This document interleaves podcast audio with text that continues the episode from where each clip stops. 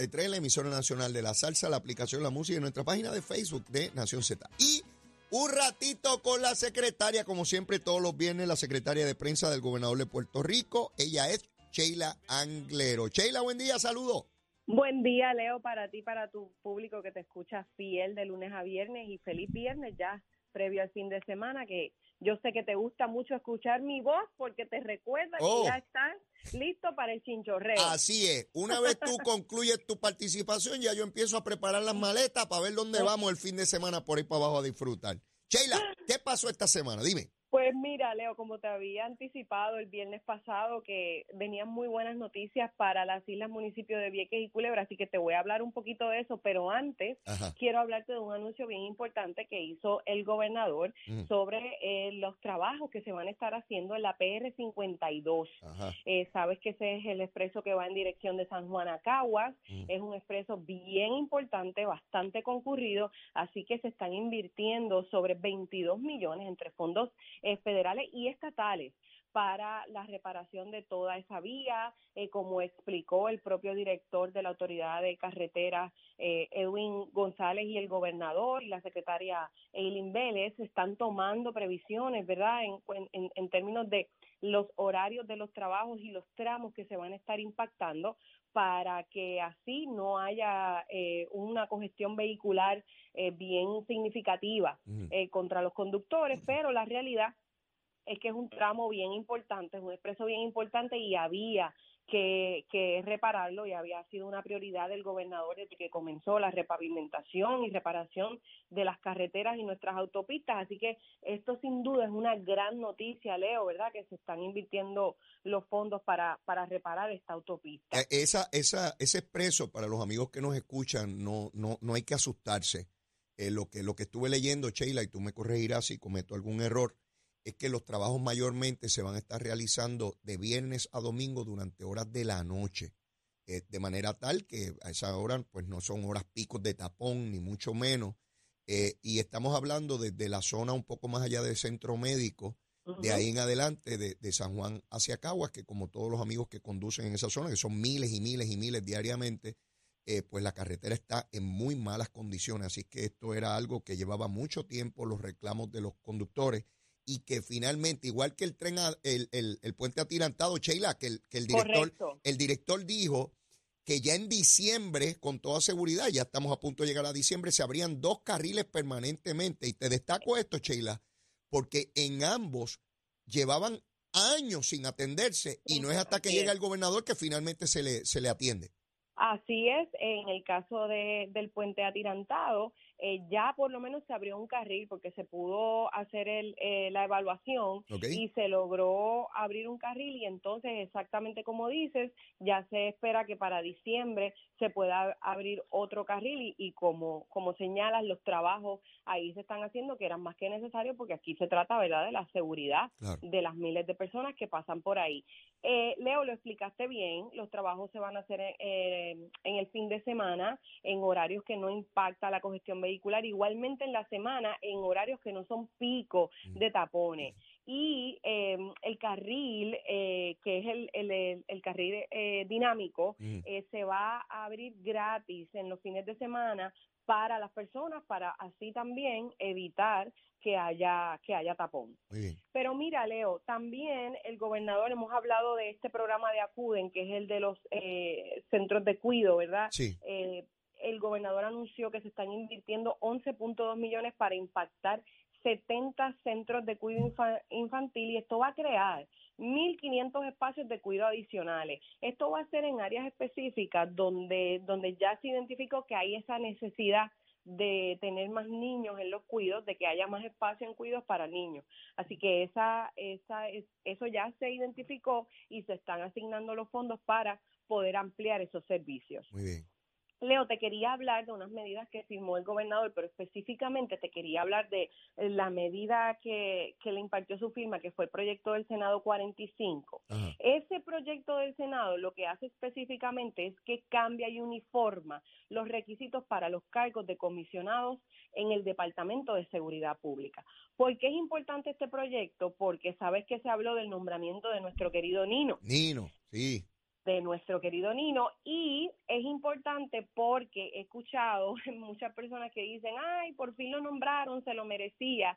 Eh, y la realidad es que el gobernador nombró a Nino desde, desde que comenzó, ¿verdad? Desde que comenzó su administración. Sin embargo, habían unas eh, situaciones en la ley que no permitían que Nino cumpliera con los requisitos para ocupar el cargo. Así que al, al, lograrse aprobar esta ley en la Asamblea Legislativa, tan pronto le llegó al gobernador, lo firmó y ya entonces tenemos a, Nino Correa como comisionado en propiedad de manejo de emergencia. Habían unos requisitos de, educación que Nino en ese momento no cumplía. De hecho, la historia de Nino es más que fascinante eh, ver que retomó sus estudios, acabó su bachillerato y está próximo, según leí, a terminar incluso su maestría.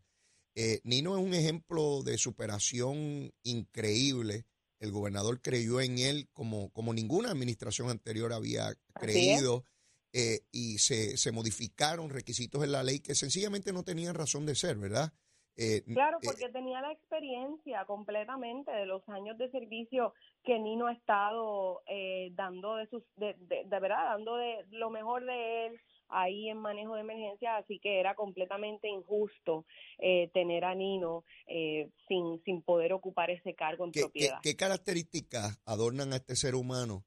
Que todo el, mundo, todo el mundo lo ve como parte de su familia. Nino es un funcionario público atípico, particular porque la gente no lo ve como el funcionario lejano, lo ve como cercano a ellos, como quien los va a ayudar cuando más lo necesiten. y, eso representa algo muy grande en el servicio público. Y eh, a través de los años lo hemos visto salvar vidas, así, que qué más que eso, ¿no? Ah, eh, y, y como dices, el gobernador desde que desde que comenzó su administración, desde antes, porque el nombramiento de Nino lo anunció desde antes de, de comenzar eh, como gobernador en propiedad, dijo que lo quería al frente de manejo de emergencias y, así ha sido. Muy bien. Eh, pero Leo, como te hablé, el gobernador estuvo en Culebra y estuvo en Vieques. ¿Qué pasó allí? ¿Qué pasó allí? ¿Qué pasó allí? Pues mira, en Culebra estuvo junto al alcalde anunciando la firma de un acuerdo colaborativo mm. entre la Autoridad de los Puertos y el Departamento de Seguridad Pública para lo que va a ser la estación de bomberos en Culebra. Esta estación de bomberos va a ser bien importante porque va a estar cerca, eh, ¿verdad? Porque diremos, ¿qué tiene que ver puerto con bomberos? Bueno, es que va a estar cerca del aeropuerto de Culebra. Así que son terrenos que la autoridad de puertos, eh, por eso es un acuerdo colaborativo con la autoridad de puertos, eh, pero bien importante esta estación de bomberos que va a ayudar también en lo que son, las, son primeros respondedores en atender estas emergencias inmediatas. Así que van a tener nuestros bomberos de Culebra, eh, un lugar seguro, eh, un lugar con todas esas facilidades, ¿verdad?, al día para poder dar sus servicios allí. Pero también el gobernador estuvo inaugurando lo que es un nuevo paseo tablado estuvo en el parque de pelota Anatolio Romero. En ese, parque van a comenzar los trabajos de, reconstrucción en ese parque, pero también estuvo visitando el Centro de Servicios Envejecientes Marcelina Díaz. Ese centro recibió eh, fondos federales y ya eh, se reconstruyó, ¿verdad? Se, hicieron todas sus reparaciones, así que el gobernador estuvo también en esa zona, estuvo visitando la cancha Julián Ayala, que también está siendo impactada como parte de la reconstrucción, y el vertedero municipal, que es bien impresionante ver el antes y el después, Leo. Mm. La realidad es que desde que el alcalde de Culebra llegó, el gobernador llegó y se vio lo que había en el vertedero, que era eh, totalmente un vertedero en incumplimiento, eh, se asignaron los fondos para comenzar a trabajarlo y, y, te puedo decir porque porque estuve allí que el antes y el después de ese vertedero es otra cosa. Así que eh, eso definitivamente importante. Sabemos que Culebra es una isla muy pequeña, así que tener un vertedero en cumplimiento y tener un vertedero en orden es parte de lo que era una prioridad, tanto para el alcalde como para el gobernador. Así que luego el gobernador estuvo, esto fue el lunes, el miércoles el gobernador estuvo en Vieques.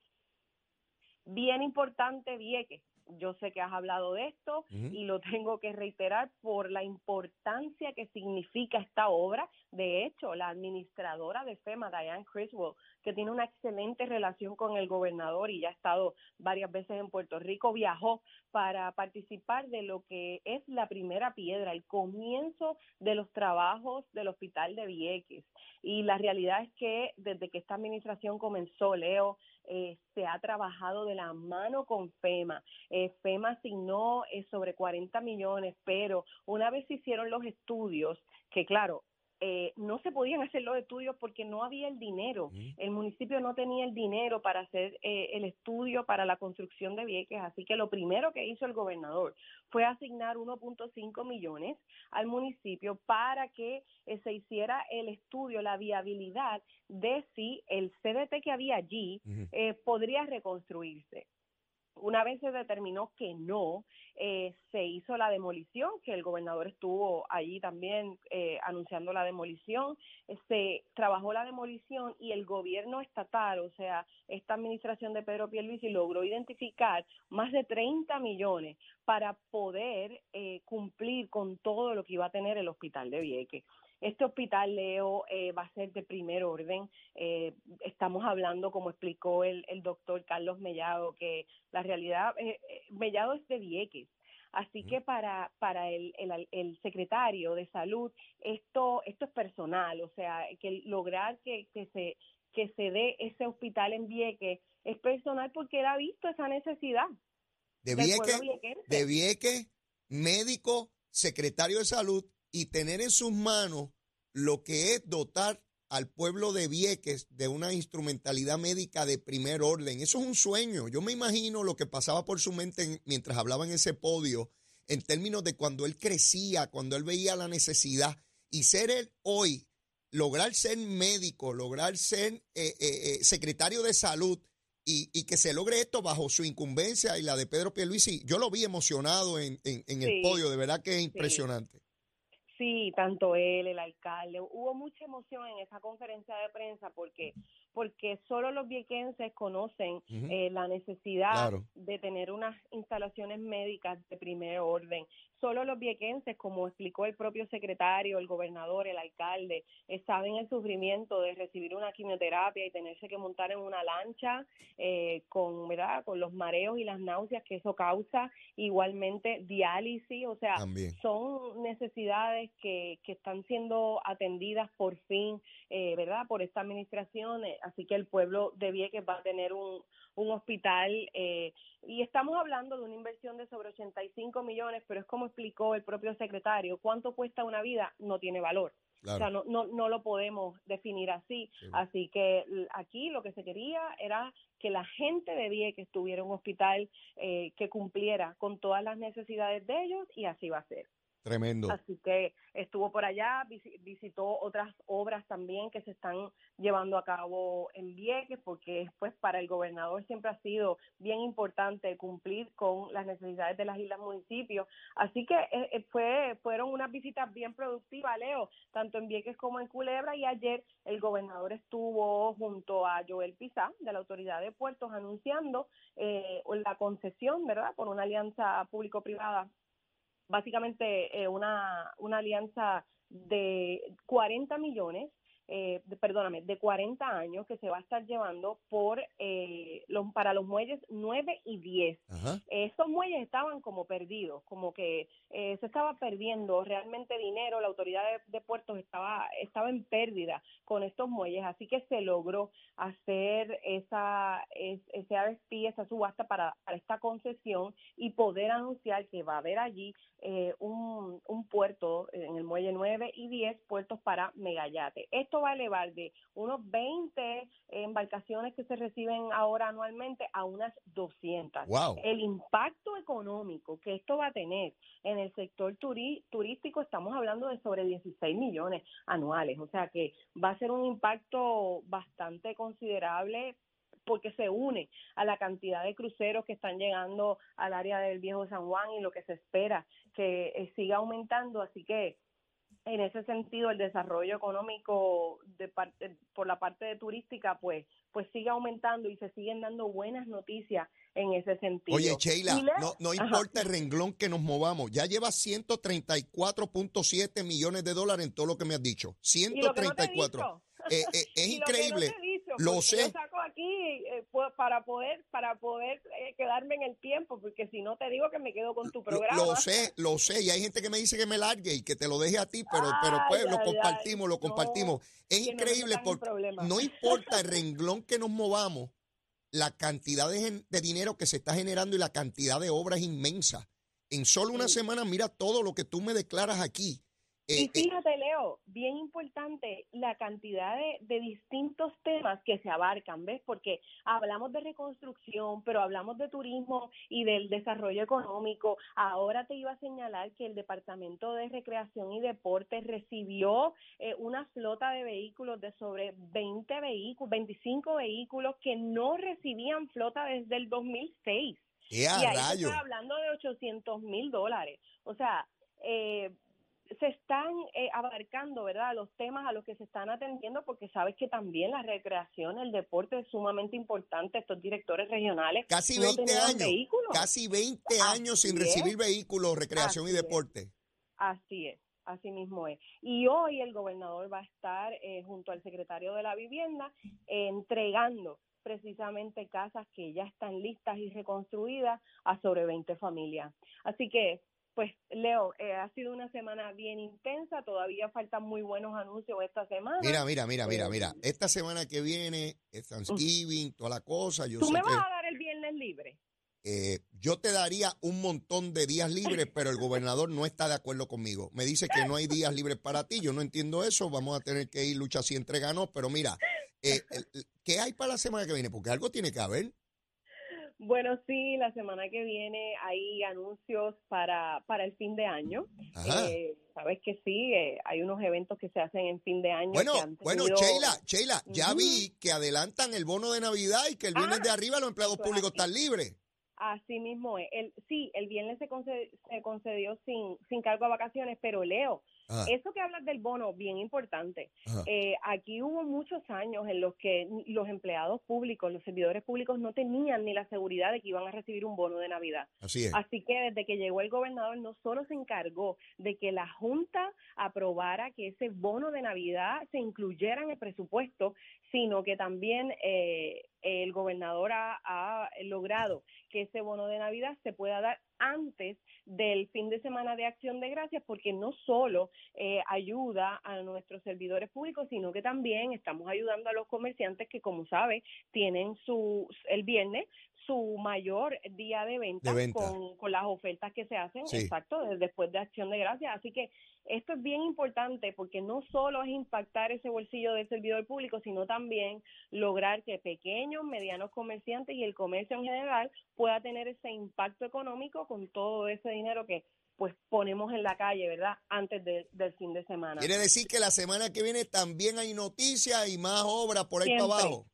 siempre, siempre, Leo. Tremendo, tremendo. Eh, Sheila, agradecido enormemente que pases un excelente fin de semana. Buen fin de semana para todos ustedes también. Gracias. Bueno, Julifer, Jennifer, Julifer. Sí, la combinación de Julín y Jennifer, Julifer. Mira, tú dices que no hay obra y que vamos por mal camino. ¿Será todo eso embuste, Jennifer? Mira, ve para allá, montate en una guaguita, en un canán, ven el canán por ahí, no salte del mangle y vete a ver si es verdad todos esos acuerdos y todas esas obras y todas esas cosas, o será embuste. Vamos por mal camino, Jennifer. Tanto embustera. Mire, yo tengo que ir a una pausa aquí en Z93. Llévatela, chero. Buenos días, Puerto Rico. Soy Emanuel Pacheco Rivera con el informe sobre el tránsito. A esta hora de la mañana continúa el tapón en la mayoría de las carreteras principales del área metropolitana, como es el caso de la autopista José de Diego desde el área de Bucarán hasta la salida hacia el Expreso Las Américas en Atorrey. Además, la carretera número 2 en el cruce de la Virgencita y en Candelaria en Toa Baja y más adelante entre Santa Rosa y Caparra. Además, algunos tramos de la PR5, la 167 y la 199 en Bayamón, así como la avenida Lomas Verdes entre la American Military Academy y la avenida Ramírez de Arellano. Además, la 165 entre Cataño y Guaynabo en la intersección con la PR22 y el expreso Valdoretti de Castro desde la confluencia con la ruta 66 hasta el área del aeropuerto y más adelante, cerca de la entrada al túnel Minillas en Santurce. Además, la avenida 65 de Infantería en Carolina, el expreso de Trujillo en dirección a Río Piedras, la 176, 177 y la 199 en Cupey y la autopista Luisa Ferré entre Montiedra y la zona del Centro Médico en Río Piedras y más al sur en Caguas, además de la 30 desde la colindancia de Junco Sigurabo hasta la intersección con la 52 y la número 1. Hasta aquí el informe del tránsito, ahora pasamos al informe del tiempo. Para hoy viernes 17 de noviembre, el Servicio Nacional de Meteorología pronostica un día generalmente nublado, ventoso y húmedo en el este y el oeste. Se esperan aguaceros pasajeros en la mañana, mientras que en la tarde se esperan aguaceros en el interior y el sur. Además, no se descartan chubascos en la zona metropolitana. Hoy los vientos se mantienen generalmente del este de 8 a 13 millas por hora con ráfagas de sobre 20 millas por hora y las temperaturas máximas estarán en los bajos 80 grados en las zonas montañosas y los bajos 90 grados en las zonas urbanas y costeras con los índices de calor alcanzando los 100 grados. Hasta aquí el tiempo les informó Emanuel Pacheco Rivera. Yo les espero en mi próxima intervención aquí en Nación Z Nacional que usted sintoniza a través de la emisora nacional de la salsa Z93.